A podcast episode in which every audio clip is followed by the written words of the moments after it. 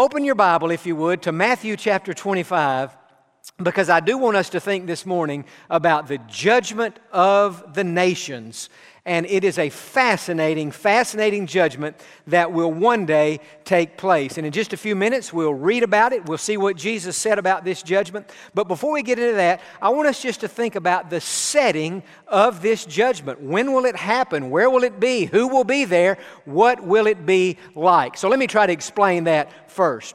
Remember from our study of Revelation, and this is one reason I'm dealing with this today, even though it's not from Revelation this sermon fits nicely into our study of end times. We have learned that there's coming a day when Jesus Christ will leave heaven and come back to this earth, the second coming of Jesus Christ, and that will instigate at the Battle of Armageddon, and then Jesus will travel from northern Israel down south to Jerusalem, and he will set up his kingdom in Jerusalem, and for a thousand years we will rule and reign with Jesus Christ. It will be a time of unprecedented peace on the earth.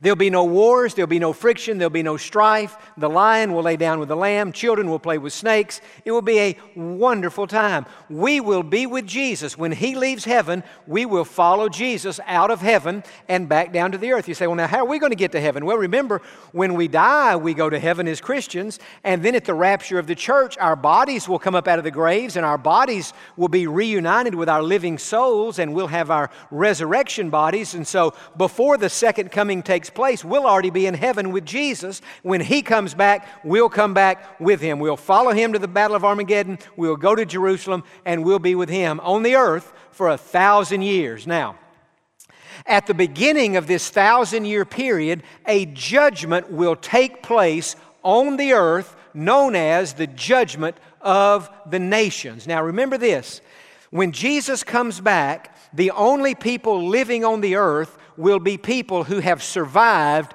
the tribulation period. That is, people who, when the rapture takes place, will be unsaved, so they didn't go to heaven, they'll still be on earth. And during the next seven years, during the Great Tribulation, we have spent months in our study of Revelation studying about the Great Tribulation. And we know that many people will be killed during the tribulation. We also know that many people will survive and make it all the way to the end of the tribulation. Some of those people will have gotten saved during the seven year period of tribulation. Many others will have not gotten saved. They will have rejected Jesus Christ. And so when Christ comes back, there will be saved people and unsaved people on the earth, and He at this judgment will judge them. Now, what does this mean? It means if you're saved, you will not be at this judgment because you won't be on the earth when Christ comes back. You'll be coming back to the earth with Jesus, but you won't already be here. You'll be coming back. So you won't be a part of this judgment. We also know that if you are unsaved, how about people here today? In, in the first service, there were three people who got saved.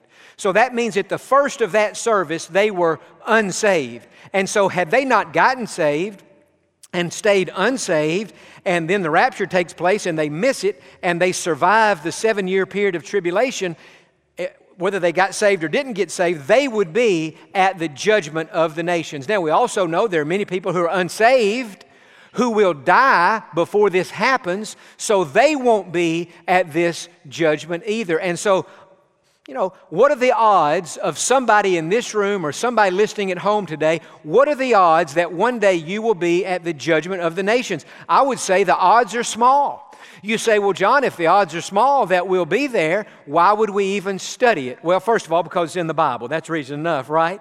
And second of all, we learn some lessons about God, about us, and about the basis on which God will one day judge all of us, whether we're at this judgment or not, that we can easily apply to our lives. And so the setting of this judgment is that at the second coming of Jesus Christ and before the millennium takes place. And so, after this judgment is over, those who are unsaved will be sent away from the presence of God. They will be sent to a place called Hades, where they will begin to be punished for their sins. Ultimately, they'll go to hell. Those at this judgment who are saved, they will enter the millennial kingdom with Christ, so that I would say it this way when the millennial reign of Christ begins in earnest, that is, after this judgment that takes place at the beginning of the millennium, when the reign of Christ begins in earnest, everybody on the earth at that time will be saved. Now, as we saw in previous sermons, people, the, the millennium is going to last a thousand years. Generations will be born.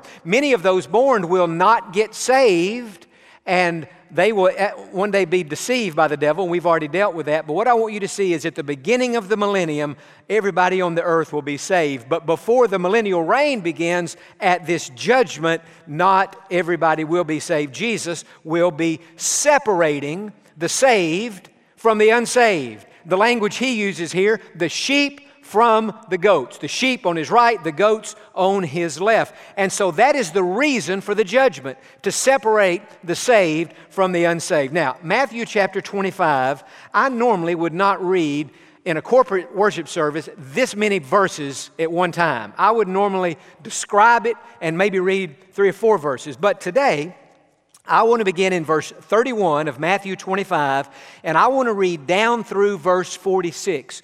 These are the words of Jesus as he described this judgment of the nations. And let me say now that even though we call it the judgment of the nations, it's not that nations will be judged as a whole.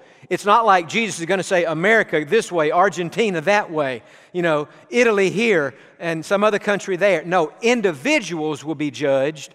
And so sometimes in the Bible we read that word nations, and it's referring to individual people who make up the nations. Verse 31 When the Son of Man comes in his glory, this is the second coming of Jesus, and all the holy angels with him, then he will sit on the throne of his glory all the nations, that is, all the people that made up all the nations, will be gathered before him, and he will separate them one from another as a shepherd divides his sheep from the goats. And he will set the sheep on his right hand, but the goats on the left. Then the king will say to those on his right hand, Come, you blessed of my father, inherit the kingdom prepared for you from the foundation of the world. For I was hungry, and you gave me food. I was thirsty, and you gave me drink.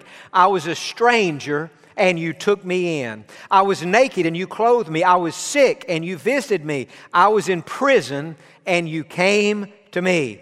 Then the righteous will answer him, saying, Lord, when did we see you hungry and feed you, or thirsty and give you drink? When did we see you a stranger and take you in, or naked and clothe you? Or when did we see you sick or in prison and come to you? And the king will answer and say to them, Assuredly I say to you, inasmuch as you did it to one of the least of these my brethren, you did it to me. Then he will also say to those on the left hand, Depart from me, you cursed, into the everlasting fire prepared for the devil and his angels. For I was hungry, and you gave me no food. I was thirsty, and you gave me no drink. I was a stranger, and you did not take me in naked, and you did not clothe me, sick and in prison, and you did not visit me. Then they will also answer him, saying, Lord, when did we see you hungry, or thirsty, or a stranger, or naked, or sick, or in prison, and did not minister to you? Then he will answer them, saying, Assuredly I say to you, inasmuch as you did not do it, to one of the least of these, you did not do it to me. And these will go away into everlasting punishment. They will not enter the millennial reign of Christ, certainly not heaven, but the righteous into eternal life.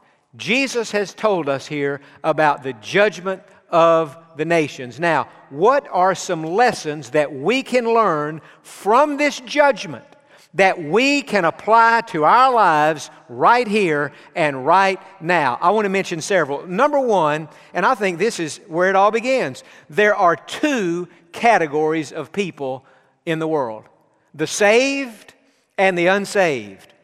Here, Jesus described them as the sheep and the goats. We look at people and we make judgments about people, and we shouldn't do it, but we do it based on a lot of different determinations. Are they kind? Are they unkind? Do they have money? Do they have no money? Are they educated? Are they uneducated? Are they a Democrat? Are they a Republican? Are they a Texans fan? Are they a Cowboys fan? Good luck to both of those, right?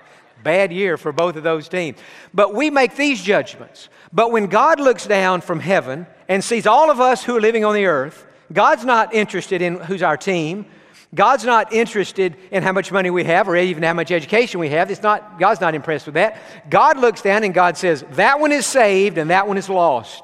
That one is a sheep, and that one is a goat.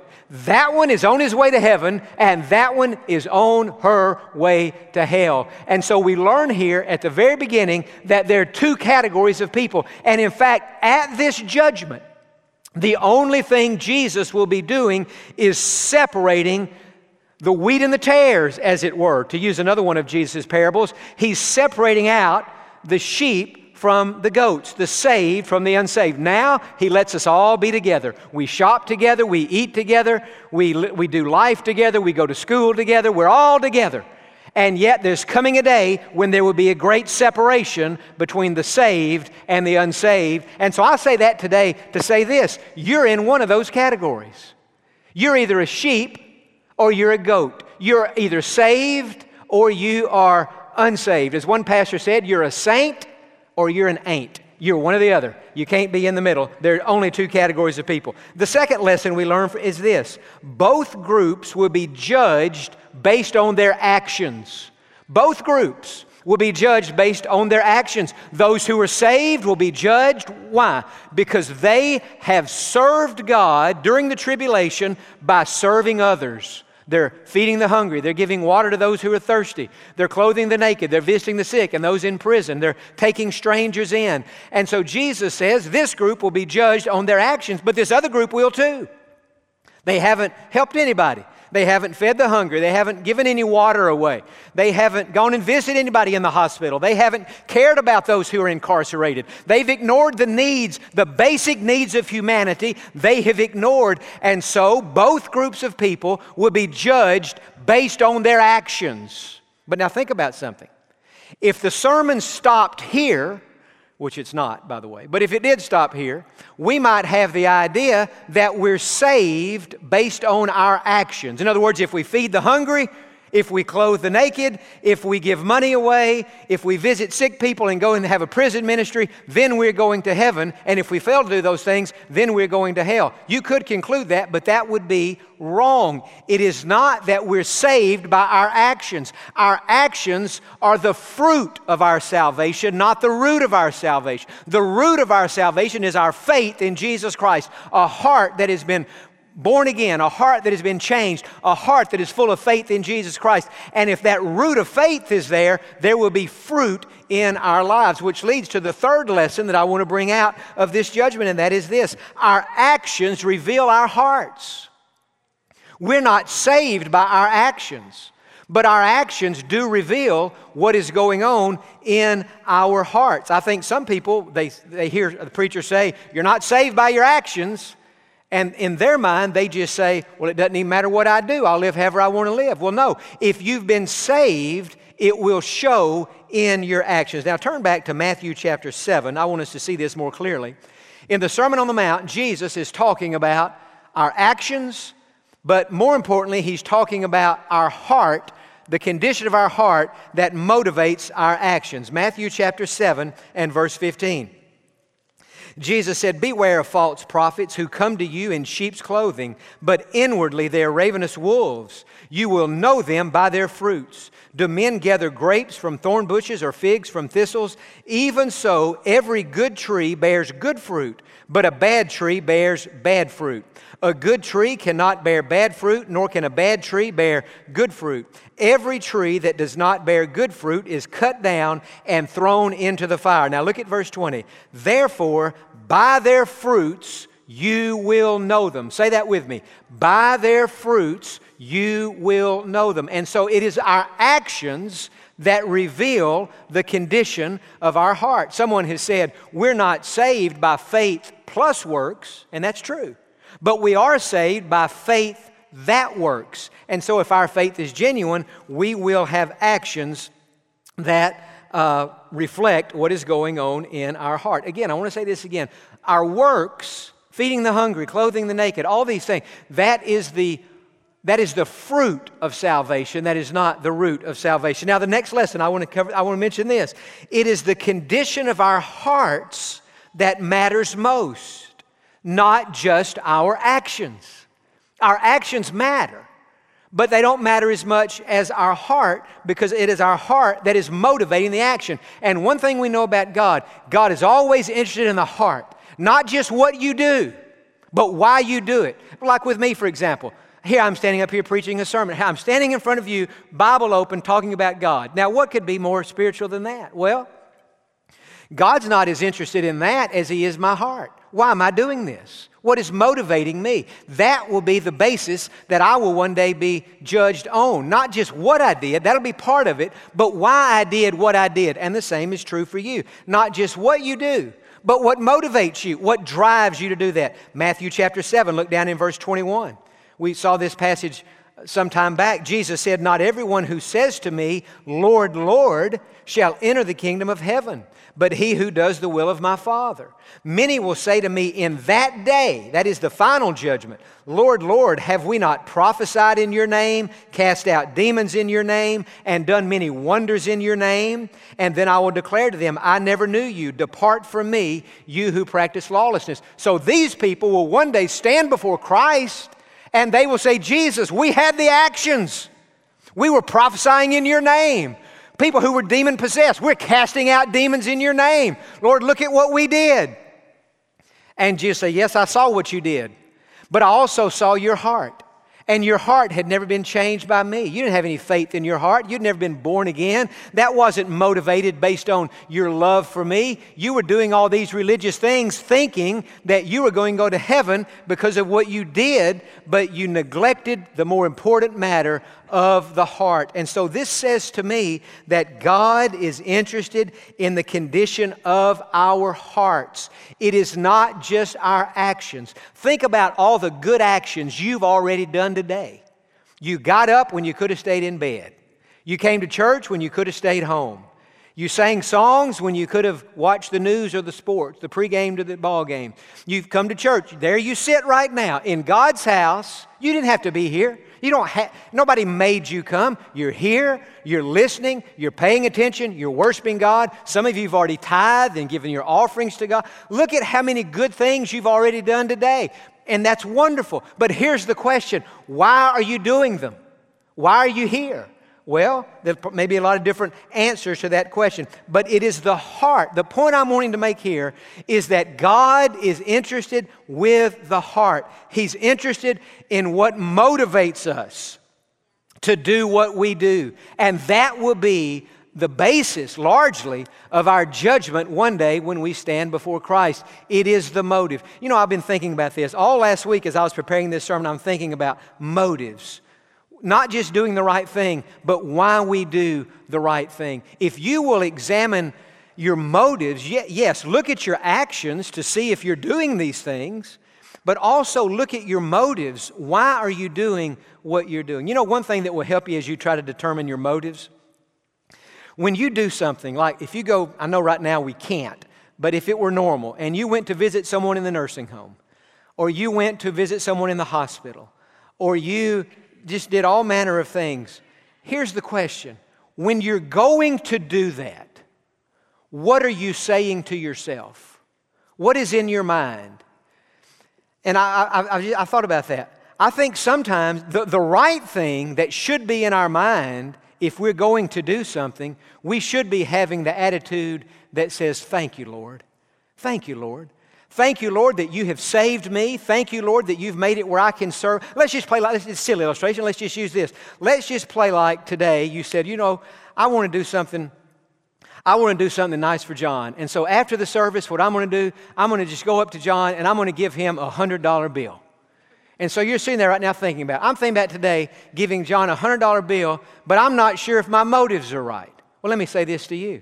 As the recipient of the $100 bill, I don't care what your motives are. It don't make any difference to me what your motives are. You give me a $100 bill, I just got a $100 bill, right? I got blessed by your action. See, you can go out and feed hungry people and give water to thirsty people and visit people in the hospital and visit people in prison. Your motives may be wrong, but they still got blessed, right? So you bless them, but think about this. You're not going to stand before them in judgment one day. You're going to stand before God. And God's not going to just judge you based on you gave away $100. God's not going to just judge you, you visit somebody in the hospital, nursing home. God's going to judge you based on the motive of your heart. And so if your motive is, God, I just thank you, not to don't give me a hundred but, but let's say let's say you have a neighbor, a friend, a coworker, somebody, and they fall on hard times. They've lost their job. They don't have any income.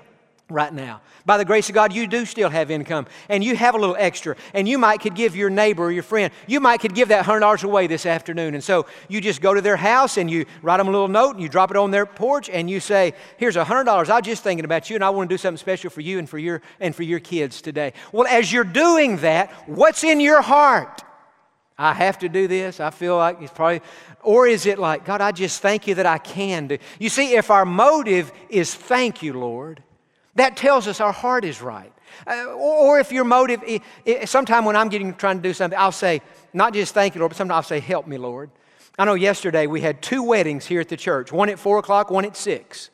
And I was home getting ready to come to those weddings. And before I left the house, I said, God, I just ask you to help me to do a good job at those weddings. I know everybody getting married, I know all their families, and I want it to be good for them, and I know what to say at a wedding, but God, you may want me to say something extra. You may want me to leave something out. I just want to make it personal and good, and I wanted to feel good about their wedding day. But God, more than anything down there at that church today, I just want to be in the Spirit. I, I, I know it's a wedding, it's not a revival, but I just want to be in the Spirit. I, I want your Spirit to just speak through me today. And so, God, I just ask you to help me, Lord. Help me, Lord, to do a good job today. Came down here at four and then at six, and I don't know if I did good or bad, but when I got in my car last night to go home, I just thought, thank you, Lord.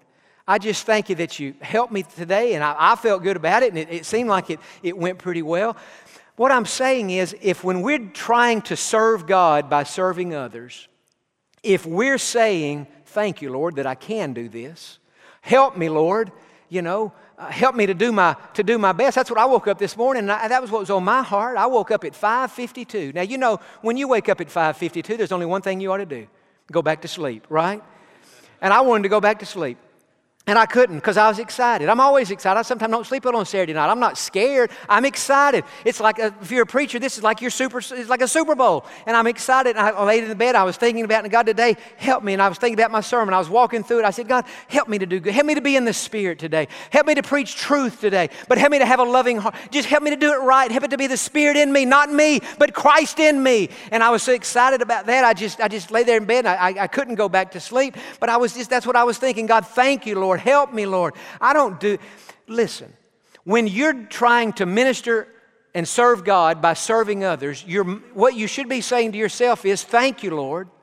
And then you should be saying, Help me, Lord. But I'll tell you what you shouldn't be saying. You shouldn't be saying, as you go drop that $100 on somebody's porch this afternoon, you should not be saying, Watch me, Lord. Did you see how I did that, Lord? Did you see how I dropped that money on there? You should, and you, I'll tell you what else you shouldn't do. You shouldn't say, Watch me, world. Hey, everybody, just wanted you to know I just made a gift to this family. Just wanted you to know that. No, you don't do. You don't do good things to impress other people. You don't. I gave up trying to impress people. I was at that first wedding yesterday and I was talking to that couple and I, I said, You know, if I could only give you one verse today, it'd be out of the Sermon on the Mount. I say this a lot. Uh, Matthew 6:33. I said Matthew 6:33 is a great verse, and then I started to quote Matthew 6:33, and I just kept talking, and I found myself halfway through the verse. I said to myself, "You're quoting Ephesians chapter 5. You're not even quoting the verse you told them." And so what I'm saying is, I don't try to impress. I mess up a lot when I'm doing anything. So I'm not trying to impress anybody, and I'm sure, certainly not trying to impress God. Let me say this, friend: you can't impress God. What are you going to do that makes God say, wow, that was a big deal? I mean, God made the world. Jesus died on the cross and rose from the dead. You think you're going to impress God? You cannot impress somebody who's greater than you are. You know when I learned that? I mean, I've learned it a lot of times, but one time I learned that several years ago. You know, we've had James Brown. We've been blessed from NFL Today on CBS to have him come speak in our church uh, several years, and hopefully, when this whole pandemic's over, he can come back. And one year after one of his visits, he said to me and my dad, he said, Now listen, this fall, the Houston Texans have a Thursday night game at NRG Stadium, and CBS is covering that game. I'll be in Houston, and I want the two of you to be my guest at NRG Stadium. Wow, I think, man, this is a big deal. And I said, Well, what do we do? How does this work? He said, Well, everywhere I go, you're just right. You're my shadow. I'm on the sideline. You're on, everywhere I am, you're with me. I'm going to get you in, you're with me the whole time. Man, I just like in, in, in, in heaven almost just experiencing this. Well, it got to be halftime, and James said, Okay, now come with me. I said, Well, where are we going? He said, Well, we're going to this room back here called the green room. And there's some food prepared for us. I said, Well, who's us? He said, I told you, you're with me wherever we go, wherever I go. I said, I know, but who else is in that room? He said, Well, everybody who's a part of this program. Deion Sanders, Michael Irvin, Marshall Faulk. Now, those of you who are football fans, you're going to like this story. The rest of you just play along just for a minute.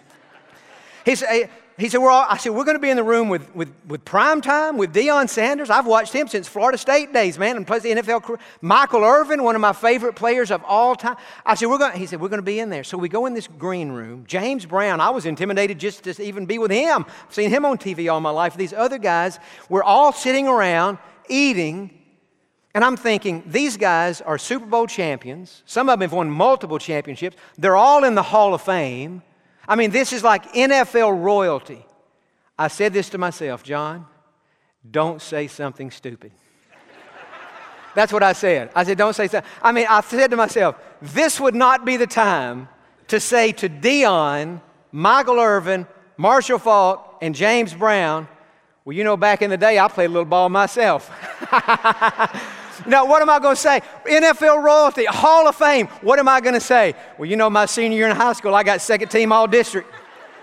Man, they'd laugh me out of the green room. What did I do? I sat there and listened to their stories and drooled. I come, you know, drool coming out of my mouth. Wow, I can't believe I'm in the room with these guys. What was I experiencing? I was experiencing what I'm saying to you. You can't impress somebody who's greater than you are. Those guys are in the Hall of Fame. They're not interested in my high school career. No, God made the world. Jesus died on the cross to pay for our sins, rose from the dead. He's not impressed by us going out and doing things, but I'll tell you what He is. He's touched when we do the right thing for the right reason. So it's the motive, it's the heart, it is what is in your heart. Now, the last lesson, I'll just mention it quickly, and that is this the condition of our heart will determine our eternal destinies.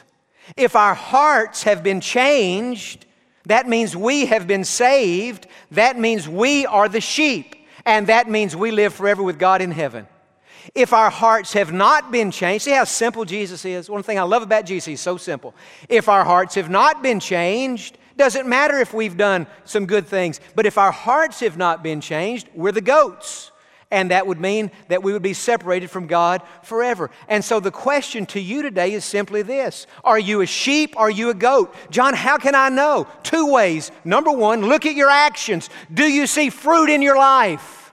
I'm not saying perfection, but is the general direction of your life one of loving, serving, and trusting God? Or do you look at your life and you see no fruit? It's all about you. It's not got anything to do with helping others or building anybody else up. It's just you, you, you. So you have to just look at your actions, but then look at your motives.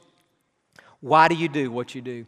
You know, one thing that we're experiencing here at First Baptist and I'm sure other churches are experiencing it, but I don't know. If, I mean, my heart's at First Baptist. I mean, this is, this, is our, this is our church. This is, this is my church home, your church home. One of the things I'm seeing here at First Baptist, it's just obvious, is that through this pandemic, God has our attention. People are thinking about God in ways that they were not thinking about God before this. And even though the crowds, now they're starting to get a little bit better, but even though the crowds are still small, we're still maybe a little over a third now of normal. But even though the crowds are smaller, people are being saved. Listen, in the last two weeks alone, now you talk about a praise the Lord. In the last two weeks alone, 44 people have made decisions for Jesus. 44 people in two weeks. 44 people. I did the math on that. That averages out to 22 a week. There is what? 31 a week, 14 another, 44. Divide it by 2, 22 times 52. I have to get a calculator on this because I can't do that math in my head. 22 a week times 52 weeks in a year. Listen to this. At this pace, there will be 1,144 people get saved in the next 12 months. Now, you say, you think we're going to keep this pace, Jon? I hope the pace increases. I don't know if we'll keep it or not, but I'm just, I say that to say when you have 44 people get saved in two weeks, I mean, that is a, a, a, staggering number, but project that out to see the total ramification, potential ramification of that. Over 1,100 people would be saved in the next 12 months. God has our attention. And I believe people who have kind of been on the fence and people who've said to themselves, well, you know, I ought to take God seriously and I ought to go to church. Let me tell you something, friend. The whole thing says, I ought to take God seriously. I ought to go. That's, that's a crazy man's thinking. A wise person says, I must take God seriously. If I take my life seriously, if I value my eternity, if I do believe in heaven and if I do believe in hell, how can I yawn through it all? How can I sleep through it all when my eternal destiny is in the balance? And we've seen in recent weeks people saying, I'm off the fence. I'm done sleeping through it all. Eternity is too long. Souls are too precious. Life is too short for me to just go through the motions. And we're seeing people who are asking themselves this basic question Am I saved or am I unsaved? Am I a sheep or am I a goat? And so this morning, if you listen to that question and you answer it, many of you say, Well, I know I'm saved. I know I'm a sheep. Others of you hear that question and you say, Well, I know I'm not saved. I've never done, I've never been saved. Some of you know that right now. You know in your heart you're not saved. Others of you, you listen to this and you say, well, You know, Jon, to be honest with you, I can't tell whether I am or not. I, I know God knows. It's not confusing to him, but it's confusing to me. I can't tell, and I used to live like, I can't tell if I'm saved and the devil's trying to make me doubt it, or if I'm unsaved and the Holy Spirit has me under conviction. You see, the devil is the author of confusion. With, remember, with God, it's black and white, it's clear. Saved or unsaved, the devil says, Well, you don't know which one you are. You know what you can do this morning? You can pray a prayer, receive Jesus Christ into your heart, trust Him to be your Lord and Savior, and you can walk out these doors today not only saved, but you can walk out these doors today knowing beyond the shadow of any doubt that Jesus Christ is living in your heart. Amen? And so, with our heads bowed and eyes closed, we're going to just see what God does during these next few moments. The Bible says, For whoever calls upon the name of the Lord shall be saved. S A V E D. Shall be saved. Not might be saved, could be saved. No, we'd never know. And it doesn't say some who call will be saved. How would you know if you were in? All who call will be saved. It's a promise, and it includes everybody who will call. If you want to know today for sure that Jesus Christ is living in your heart, pray this prayer right now. In the privacy of your heart, you pray this prayer to God. Say, Lord Jesus, come into my heart. Forgive my sins, and there are many of them. Forgive my sins. Make me a Christian. Make me a sheep and not a goat so that I can spend eternity with you, not separated from you. Lord, I ask you to save me. Now, those of, some of you have prayed that prayer. I know in my heart somebody's prayed that prayer, and you've asked Him to save you. Now, seal it Say this to Jesus. Say, Jesus, I have asked you to save me. Right now, I trust you to do it. I trust you. I don't look for a sign. I'm not praying for a falling star tonight. No. I don't ask for some special feeling to come over me. No. I'm not basing my salvation on a falling star. And I'm not basing my eternal destiny on some feeling I got at a church. I'm basing my eternal destiny on the Word of God. Tell him that. That says, if I would trust you, you would save me. And Jesus, right now, with everything I have, I trust you. I trust you with all my heart to be my Lord and to be my Savior. God, it's serious business. And I thank you today that I've been born again. You've given me a second chance. Going forward, it's, a, it's like a mulligan in a game of golf. I get a brand new start. I'm all tomorrows and no yesterdays. I thank you that I'm saved.